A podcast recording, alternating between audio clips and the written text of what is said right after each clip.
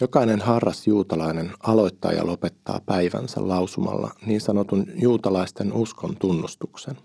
Se löytyy viidennen Mooseksen kirjan luvusta 6, jakeista 4-5. Kuule Israel, Herra on meidän Jumalamme, Herra yksin. Rakasta Herraa Jumalaasi koko sydämestäsi, koko sielustasi ja koko voimastasi. Kaiken todennäköisyyden mukaan Jeesuskin lausui kyseisen kohdan osana aamu- ja iltarutiinejaan. Kun häneltä kysyttiin, mikä on lain suurin käsky, Jeesus nosti kaikkein tärkeimmäksi juuri tämän käskyn Jumalan rakastamisesta ylitse kaiken muun.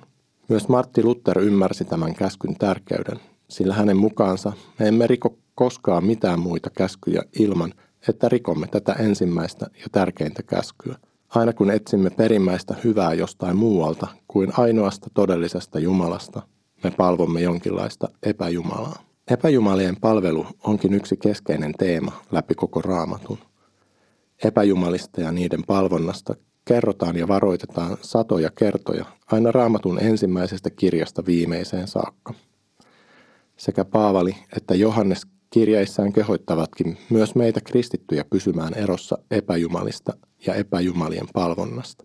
Miksi meitä tarvitsee varoittaa epäjumalista? Helposti saatamme ajatella, että eihän minulla ole jotain epäjumalan patsasta kotona, jolle uhraisin, tai enhän minä käy missään temppelissä palvomassa epäjumalia muiden kanssa. Ei minulla ole mitään ongelmaa epäjumalien suhteen. Mutta uskonpuhdistaja Jean Calvin on todennut, että me ihmiset tuotamme jatkuvasti uusia epäjumalia. Me emme tee sitä tietoisesti ja tahallaan, vaan huomaamattamme ja itseltämmekin salassa. Jeremian kirjassa Jumala sanoo, sydän on petollisempi kaikkea muuta ja parantumattoman paha. Kuka sen tuntee? Syntiin lankemuksessa meidän mielemme, sydämemme ja tahtomme vikaantuivat tavalla, joka saa meidät etsimään turvaa ja apua itse luomistamme epäjumalista. Me emme usein itse osaa nähdä sitä ja ole tietoisia siitä, että palvelemme jotain väärää Jumalaa elävän Jumalan sijasta tai hänen ohellaan. Teologi Tim Keller sanoo, että omat epäjumalamme ovat monitahoisia, monikerroksisia ja usein piilossa meiltä itseltämme. Siksi saatamme olla autuaan tietämättömiä niistä. Väärien jumalien palvonta on meille tuhoisaa, koska ne toisaalta estävät meitä ottamasta vastaan sitä hyvää, mitä elävä Jumala haluaa meille antaa. Ja toisaalta ne tekevät meistä itsensä kaltaisia, kuolleita ja voimattomia. Lutherin mukaan mikä tahansa, jolta me odotamme saavamme kaikkea hyvää ja mihin me turvaamme hädässämme, on todellisuudessa meidän Jumalamme. Meidän luottamuksemme ja uskomme kohdistuvat joko yhteen ainoaan todelliseen Jumalaan, tai ne kohdistuvat hänen sijastaan lukuisiin epäjumaliin. Lopulta epäjumalat ottavat ja vaativat meiltä monin verroin enemmän kuin ne ikinä pystyvät antamaan mitään hyvää. Ja kun käännymme tarpeessamme ja hädässämme väärien jumaliemme puoleen, jäämme silloin ilman todellisen Jumalan apua, koska etsimme apua väärästä suunnasta. Kun uhraamme epäjumalille itsestämme, me samalla pikkuhiljaa tuhoamme itseämme ja omaa elämäämme pala palaselta, koska annamme turhaan niille aikaamme ja voimavarojamme. Psalmissa 115 kerrotaan, miten epäjumalat tekevät ihmisistä itse tekemiensä epäjumalien kaltaisia. Kun he palvovat kuolleita epäjumaliaan, jotka eivät puhu, näe, kuule tai pysty tekemään yhtään mitään, heistä itsestäänkin tulee kuolleita ja tunnottomia. Elottomien epäjumaliensa kaltaisiksi tulevat niiden tekijät, kaikki jotka niihin turvaavat. Kun sen sijaan palvomme elävää Jumalaa, me tulemme pikkuhiljaa enemmän hänen kaltaisekseen. Hänen rakkautensa, armonsa ja hyvyytensä muuttamat meitä niin, että voimme yhä kirkkaammin heijastaa sitä, millainen meidän taivaallinen isämme on. Kun siis löydämme ja tunnistamme omasta elämästämme jonkin ongelman tai kamppailun taustalta epäjumalan ja poistamme sen, saamme kokea monenlaista vapautta ja siunausta elämässämme. Siksi epäjumalien löytyminen ei ole huono asia. Kun epäjumala kukistetaan ja elävä Jumala saa ottaa sen paikan elämässämme, se on aina voitto ja tärkeä askel eteenpäin suhteessamme Herraan Jumalaan.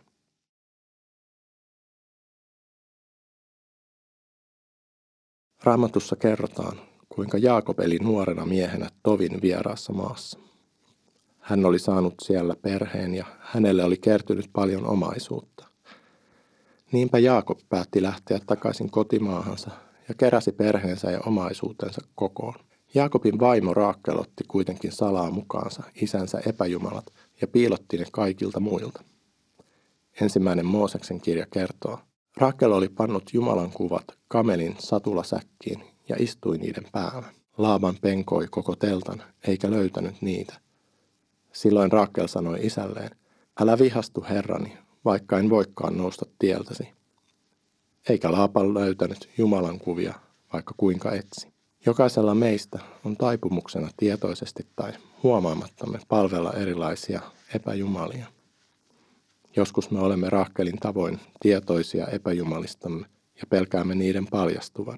Me saatamme tarkoituksella peitellä niitä muilta. Toistet taas emme ole itsekään tietoisia niistä, koska epäjumalien palveleminen vie meidän huomiomme pois ainoan todellisen Jumalan palvelemisesta ja riistää meiltä sitä hyvää, mitä Jumala haluaa meille antaa, on meille hyväksi, että opimme tunnistamaan meidän omia epäjumaliamme.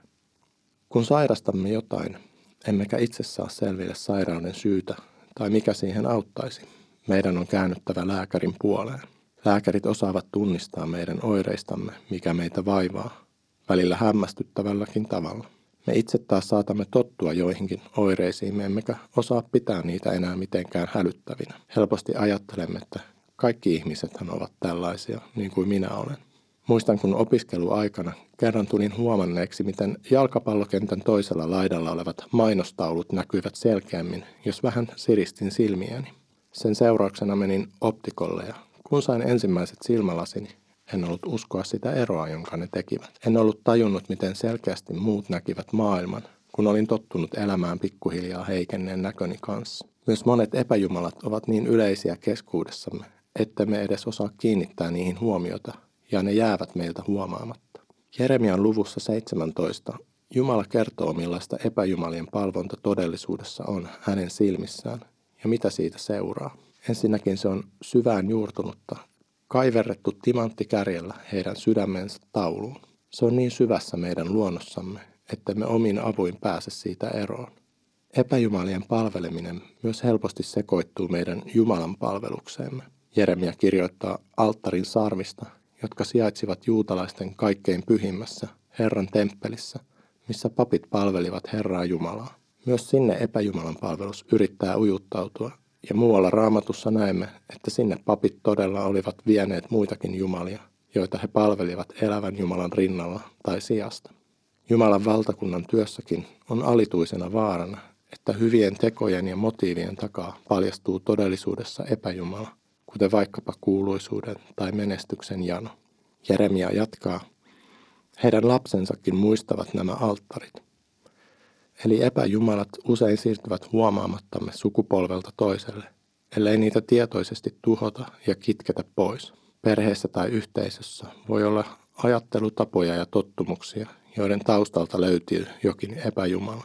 Eräässä perheessä aina puhuttiin siitä, miten paljon onkaan kaikkea tekemistä ja päivän päätteeksi todettiin, että kylläpä tuli paljon tehtyä, mutta aina jäi monenlaista tekemättä. Taustalla oli ääneen lausumaton ajatus, että paljon tekemällä miellytetään Jumalaa ja ansaitaan häneltä palkkio. Perheessä hallitsi tuotteliaisuuden epäjumala, joka vaati aina lisää tekemistä ja ahertamista. Tämän epäjumalan takia ei useinkaan jäänyt juurikaan aikaa siihen, että olisi viettänyt hetken Jumalan kanssa, lukien sanaa ja rukoilen – koska sehän ei ole kovin tuottoisaa. Siksi rukoukselle ja raamatulle käytettiin hyvin vähän aikaa tuossa perheessä. Epäjumalat varastavatkin sen ajan ja huomion, minkä voisimme antaa todelliselle Jumalalle. Jeremia sanoo, että silloin annamme ryöstäjien käsiin kaikki tavaramme ja aarteemme. Sen sijaan, että saisimme ottaa vastaan taivaan isältä hänen siunauksiaan, me annamme epäjumalien tuhlata ja tuhota sen, mitä meillä on. Jeremian mukaan me joudumme myös vihollisiemme maahan orjaksi, maahan, jota emme tunne. Toisin sanoen epäjumalat vievät vapautemme ja alkavat hallita meitä yhä enemmän ja enemmän. Lopulta menetämme myös elävän Jumalamme suosion. Jumala varoittaa, että hänen vihansa syttyy, kun annamme sydämemme hänen sijastaan väärille jumalille, joita erehdymme pitämään häntä parempina. Jeremia luettelee listan selkeitä oireita, jotka auttavat tunnistamaan elämässämme merkkejä epäjumalista. Ensimmäinen on kokemus kirouksesta, eli kun meistä tuntuu, että vedämme puolemme kaikenlaista pahaa ja negatiivista. Riippuvaisuus omista voimistamme ja inhimillisistä avuista, jotka eivät kuitenkaan riitä. Silti meillä ei tule hädässä mieleen kääntyä Jumalan puoleen, vaan sydämemme kääntyy pois Jumalasta. Elämämme valtaa kuivuus, josta seuraa hedelmättömyys ja elämän hiipuminen meissä. Epäjumalamme johtavat meidät yksinäisyyteen, kun toiset ympärillämme näkevät niiden tuhoavan voiman elämässämme, mutta me ihmettelemme, miksi he eivät halua palvoa niitä kanssamme. Jos tunnistat näitä merkkejä itsessäsi ja elämässäsi, olet löytänyt merkkejä epäjumalista. Mutta Jeremia antaa meille lopuksi toivoa, sillä korvaamalla väärät jumalat todellisen Jumalan palvelemisella saamme kokea seuraavia asioita. Siunausta, virkistymistä, pelottomuutta, kestävyyttä ja huolettomuutta sekä runsautta ja hedelmällisyyttä. Jeremian mukaan näitä meille voi antaa vain yksi ainoa elävä Jumala. Toisen kuningasten kirjan luvussa 23 kerrotaan, miten kuningas Josia laittoi alulle uskonpuhdistuksen muinaisessa Juudan valtakunnassa. Satoja vuosia aikaisemmin kuningas Salomonin aikana Jumalan kansan keskuuteen alettiin tuoda muiden kansojen epäjumalia, ja ne olivat löytäneet tiensä niin kuninkaan palatsiin kuin Jerusalemin temppeliinkin. Raamattu kertoo, että kuningas antoi ylipappi Hilkialle häntä avustaville papeille ja ovenvartijoille käskyn, että Herran temppelistä oli vietävä pois kaikki esineet, jotka oli tehty Baalin, Astarten ja taivaan tähtien palvelusta varten. Hän poltti ne Jerusalemin ulkopuolella Kidronin rinteessä ja vei niiden tuhkan Peetteliin. Toisen kuningasten kirjan luvussa 23 mainitaan nimeltä useita epäjumalia, joita voidaan pitää tietynlaisina arkkityyppeinä, malliesimerkkeinä. Vaikka meillä ei enää ole saman nimisiä ja näköisiä epäjumalia patsaineen ja uhripaikkoineen, me edelleen palvomme hyvin samanlaisia asioita tänäkin päivänä. Siksi muinaisten epäjumalien tunteminen auttaa meitä tunnistamaan, mitkä asiat ovat huomaamattamme ottaneet Jumalalle kuuluvan paikan omassa elämässämme.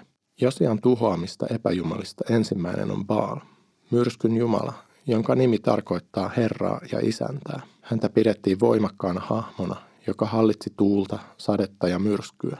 Jotain Baalin asemasta kertoo, että kuningas Saul ja hänen poikansa Joonatan sekä kuningas David nimesivät omia poikiaan Baalin mukaan.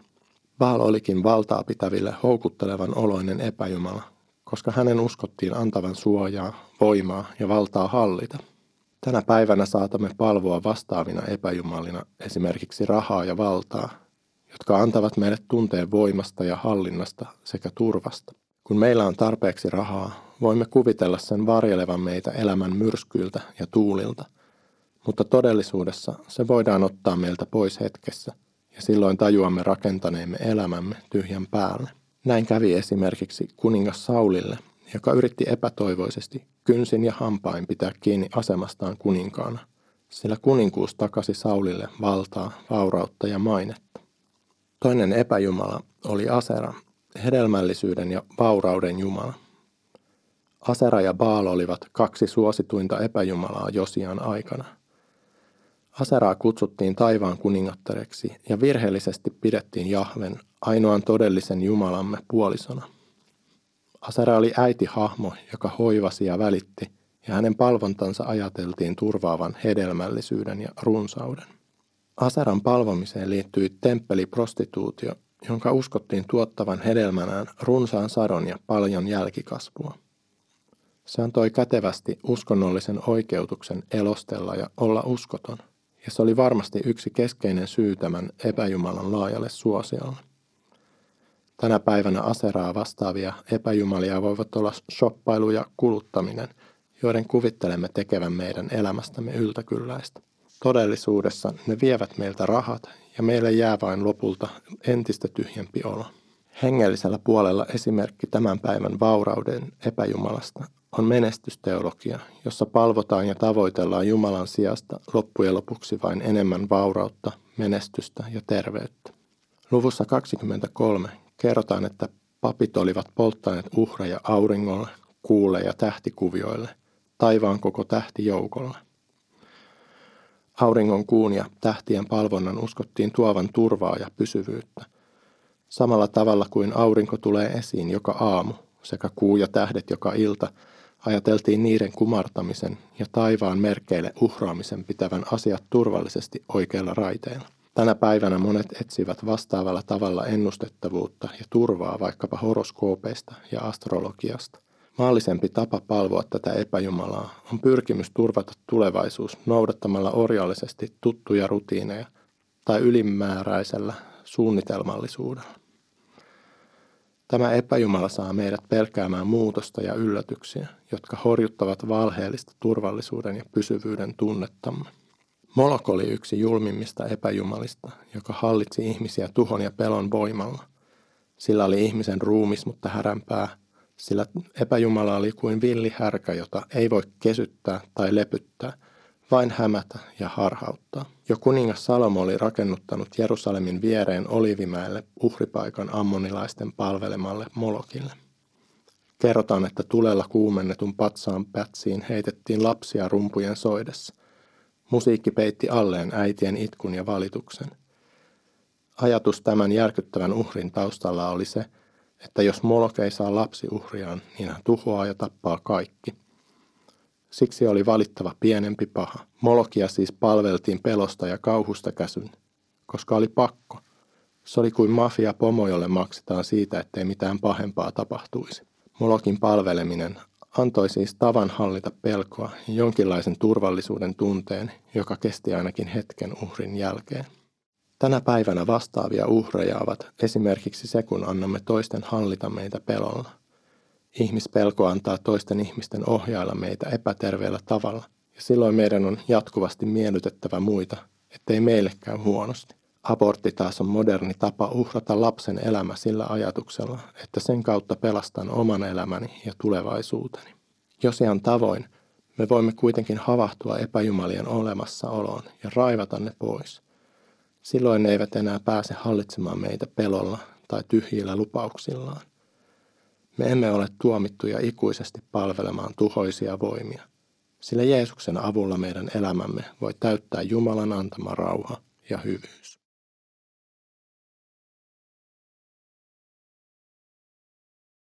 Toisen kuninkaiden kirjan luvussa 22 kerrotaan, miten Jerusalemin temppelin remontin yhteydessä sieltä löytyi kadoksissa ollut lain kirja.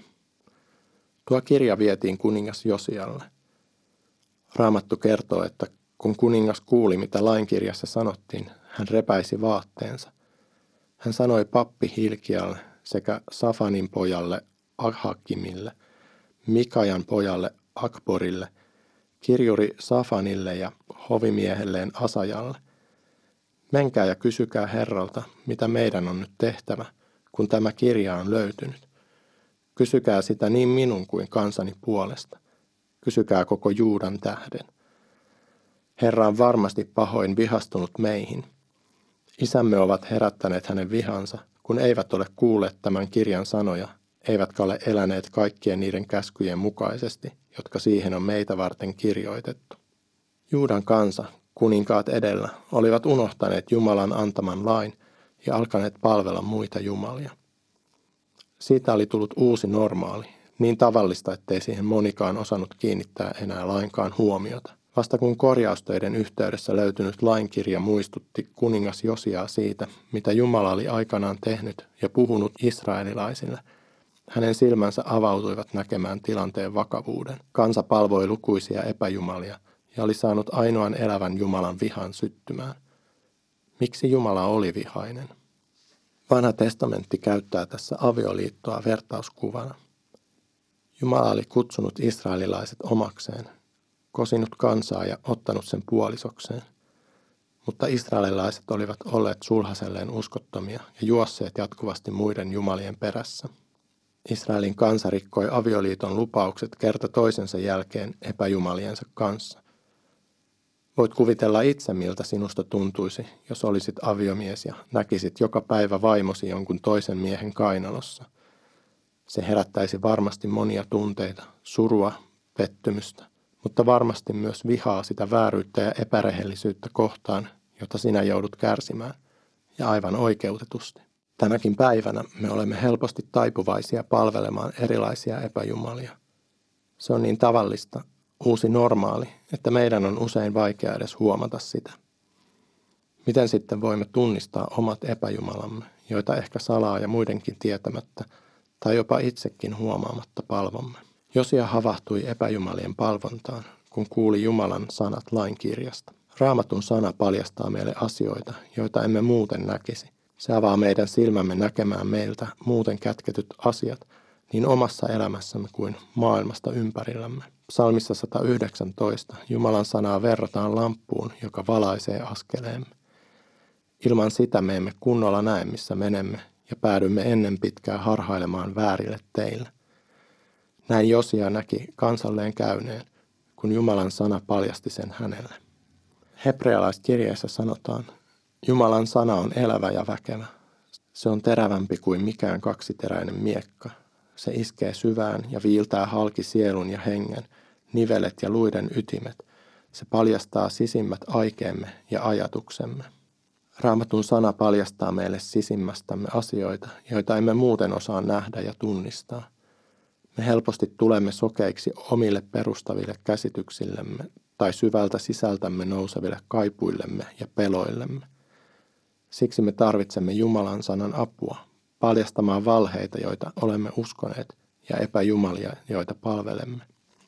Toinen asia, joka auttoi Josiaa havaitsemaan väärien jumalien todellisuuden, oli toiset Jumalan kansan jäsenet hänen ympärillään. Kun kadoksissa ollut lainkirja luettiin, Josia kääntyi pappi Hilkian, kirjuri Safanin, hovimiehensä Asajan ja muiden puoleen ja kehotti heitä vielä kysymään asiasta naisprofeetta Huldalta. Me tarvitsemme toisten apua siinä, että voimme tulla tietoisiksi asioista, joita emme itse osaa nähdä omassa elämässämme. Epäjumalat usein yrittävät piiloutua, tai niitä palvellaan muilta salassa, koska ne tuottavat meille häpeää. Usein esimerkiksi seksuaalisuuteen liittyviä epäjumalia, kuten vaikkapa pornografiaa, palvellaan kaikilta muilta salassa. Niistä on vaikea päästä eroon, koska emme tahtoisi tuoda niitä valoon, ja sitä kautta ne voivat pitää kavalasti otteessaan vuodesta toiseen. Aivan hiljattain kuulin eräältä nuorelta mieheltä todistuksen, miten hän oli pitkään kamppailut ja ollut riippuvainen pornografiasta. Hän yritti vältellä sitä ja rukoili yksin apua siihen, mutta lankesi uudestaan ja uudestaan. Lopulta hän uskaltautui kertomaan asiasta sielunhoitajalle, jonka kanssa hän tunnusti asian Jumalalle ja pyysi sitä anteeksi. Näin tuotuaan tämän epäjumalan valoon, hän sai kokea anteeksi annan ja aivan erilaisen vapauden, eikä nuori mies enää ole sen jälkeen joutunut kamppailemaan pornografian kanssa. Kolmas apu Josialle oli Jumalan henki, joka profeetta Huldan kautta vahvisti Josialle, että hän oli ymmärtänyt Jumalan sanan valossa tilanteen oikein. Psalmissa 139 pyydetään Jumalaa tutkimaan omaa sydäntämme ja katsomaan ajatuksiimme, koska me emme pysty näkemään syvälle sisimpäämme ja tutkimaan itseämme niin kuin Jumalan henki pystyy. Ja vaikka läheiset ihmiset voivat nähdä meissä ja elämässämme asioita, joita itse emme osaa tunnistaa, on jotain, mikä pysyy salassa heiltäkin, ja vain pyhä henki voi paljastaa ne meille. Siksi meidän on tärkeää kysyä asiasta rukouksessa Herralta – aina kun epäilemme, että jokin ongelmamme taustalla saattaa olla epäjumala. Hän voi paljastaa epäjumalan, joka on piiloutunut meiltä. Kun Jumalan sana, ystäviemme neuvot ja Jumalan henki yhdessä auttavat meitä paljastamaan salattuja asioita elämästämme ja sydämestämme, ei meidän tarvitse pelätä sitä. Jumalan rakkaus ja hyvyys ovat vahvempia voimia kuin mikään, mitä piilosta voi löytyä – niin kauan kuin epäjumalat saavat kätkeytyä sydämeemme ja elämäämme, ne voivat hallita meitä huomaamattamme. Tai se voi olla hyvinkin näkyvää, mutta emme pääse niistä eroon, jos emme anna Jumalan valaista sanansa ja henkensä totuudella sydäntämme. Jeesus sanoo, Herran henki on minun ylläni, sillä hän on voidellut minut. Hän on lähettänyt minut ilmoittamaan köyhille hyvän sanoman, julistamaan vangituille vapautusta ja sokeille näkönsä saamista, päästämään sorretut vapauteen. Jumala haluaa vapauttaa meidät kaikesta, mikä sitoo ja tuhoaa meitä, ja hän iloitsee, kun annamme hänen tehdä niin meidänkin elämässämme.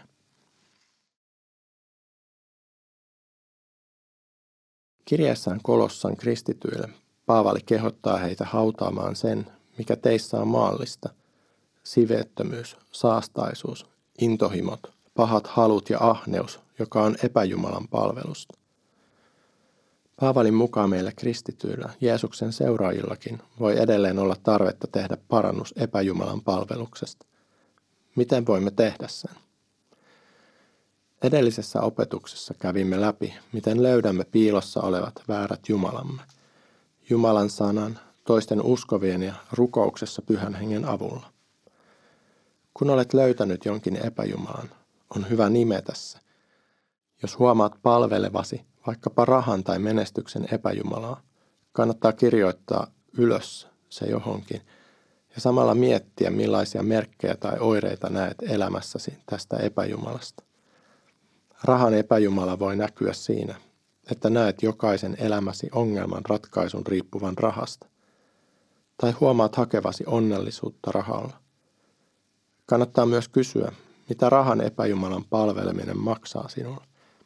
Jos esimerkiksi mittaat kaikkea rahassa, olet todennäköisesti menettänyt paljon hyviä asioita, joita ei voi rahassa mitata. Kun kirjoitat muistiin menettämiäsi asioita, voit oikeutetusti surra menetyksiäsi, jotka epäjumalan palvelus on sinulle ja usein myös läheisellesi tuottanut. Seuraavaksi tunnusta Jumalalle, että olet palvellut hänen sijastaan epäjumalaa ja pyydä sitä anteeksi. Älä yritä selitellä tai vähätellä asiaa, vaan tunnusta tosiasia niin kuin se on. Kun olet tunnustanut ja pyytänyt anteeksi, voit uskossa ottaa vastaan Jumalan anteeksiannon. Voit olla varma, että taivaallinen isämme iloitsee siitä, kun saa antaa sinulle anteeksi. Tuhlaajapojan isän tavoin hän ei moiti eikä kanna kaunaa, vaan ottaa sinut ilomielin syleisölyyn ja juhlii sitä, että olet tehnyt parannuksen synneistäsi. Toisen kuningasten kirjan luvussa 23 kuningas Josia oli havahtunut epäjumalan palvelukseen ja tuhosi väärät jumalat Jerusalemista. Mutta jos vain tuhoat epäjumalat, etkä korvaa niitä jollain muulla, ne tulevat helposti takaisin.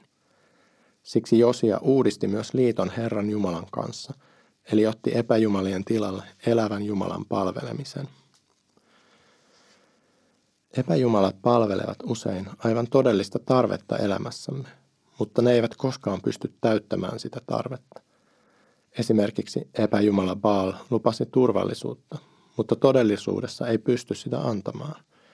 Siksi sinun on suunnattava vaikkapa turvallisuuden tarpeesi epäjumalan sijasta elävään Jumalaan.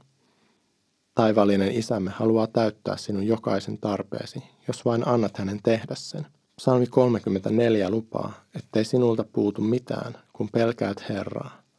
Hän yksin voi täyttää ne tarpeesi, joita olet yrittänyt täyttää epäjumalien avulla. Me jokainen kaipaamme niitä asioita, joita epäjumalat meille tarjoavat. Turvallisuutta, voimia, runsautta, pysyvyyttä, hedelmällisyyttä, vapautta peloista ja niin edelleen. Ne ovat todellisia kaipuita ja tarpeita meissä. Mutta saatana yrittää uskotella meille, että voimme saada kaipaamamme asiat vain vääriä jumalia palvelemalla. Hän kuiskuttaa meille, että jos emme palvo epäjumaliamme, me jäämme ilman sitä, mitä kaipaamme. Mutta se ei pidä lainkaan paikkaansa. Vain hylkäämällä väärät jumalat voimme kääntyä tarpeemme ja kaipuumme hätämmekin kanssa elävän Jumalan puoleen, ja hän yksin on vastaus niihin. Tulemalla tietoiseksi syvimmistä kaipuistamme, ottamalla ne todesta ja kohdistamalla ne taivaalliseen isämme, hän voi täyttää ne hyvillä asioilla. Tuttu psalmi 23 muistuttaa, että kun Herra on meidän paimenemme, ei meiltä mitään puutu. Raamatusta me voimme löytää vastauksen siihen, miten Jumala täyttää jokaisen syvimmänkin kaipuumme. Kun epäjumala Baal lupaa valheellisesti suojaa ja voimaa, voimme saada niitä oikeasti vain Herrojen Herralta, joka psalmin kolme mukaan on meidän kilpemme. Hän on meidän väkevyytemme, voimamme ja pelastuksemme. Tai kun epäjumala Asera tarjoaa hedelmällisyyttä ja runsautta, todellisuudessa me saamme ne Herralta, jonka hyvyys ja rakkaus ympäröi meitä elämämme kaikkina päivinä, psalmin 23 mukaan. Meidän maljamme on ylitse vuotavainen, eikä meiltä mitään puutu. Jaakob kirjoittaa kirjeessään, että kaikki hyvät asiat ja täydelliset lahjat tulevat ylhäältä, isältämme, joka on luonut tähdetkin. Kun taivaan merkkien palvonnan uskotellaan tuovan turvallisuutta ja pysyvyyttä, niin psalmi 19 muistuttaa, miten taivaat julistavat Jumalan kunniaa. Jumala on turvamme ja linnamme, auttajamme hädän hetkellä. Meidän ei tarvitse pelossa uhrata epäjumalan molokille, sillä Kristus voittaa kaikki muut vallat, mahdit ja voimat. Hän alistaa kaikki viholliset jalkojensa alle, joista viimeisenä kukistuu kuolema, kuten Paavali meitä muistuttaa kirjeessään korinttilaisille. Sinun ei kannata säikähtää ja ahdistua, jos tunnistat jonkin väärän Jumalan elämässäsi, sillä kun tunnustat epäjumalasi ja pyydät anteeksi Jumalalta, niin saat ottaa epäjumalan tilalle todelliselta Jumalalta tulevan siunauksen. Joskus yhden epäjumalan takaa paljastuu toinen, mutta silloin voit tuhota molemmat ja pääset ottamaan kaksi askelta lähemmäs ainoaa todellista Jumalaa. On myös hyvä, jos joku turvallinen ja luotettava kristitty ystävä auttaa sinua, kun tuhoat epäjumaliasi. Hän voi helpottaa tunnistamaan niitä ja myös ohjata vastaanottamaan Jumalalta sen hyvän, mitä etsit ensin vääriltä Jumalilta. Taivaallinen isämme antaa sinulle kaiken sinun kaipaamasi suojan, turvallisuuden, runsauden, hoivan, vapauden ja suunnan, kun vain pyydät sitä häneltä. Sinun ei tarvitse etsiä niitä mistään muualta. Vain kolmiyhteisen Jumalan, Isän, Pojan ja Pyhän Hengen luota löydät iankaikkisen, yltäkylläisen elämän. Raamattu opettaja John Piperin sanoin, me teemme Jumalan ihan mistä vaan, mikä tuottaa meille iloa. Joten löydä ilosi Jumalasta ja teet lopun kaikista epäjumalista.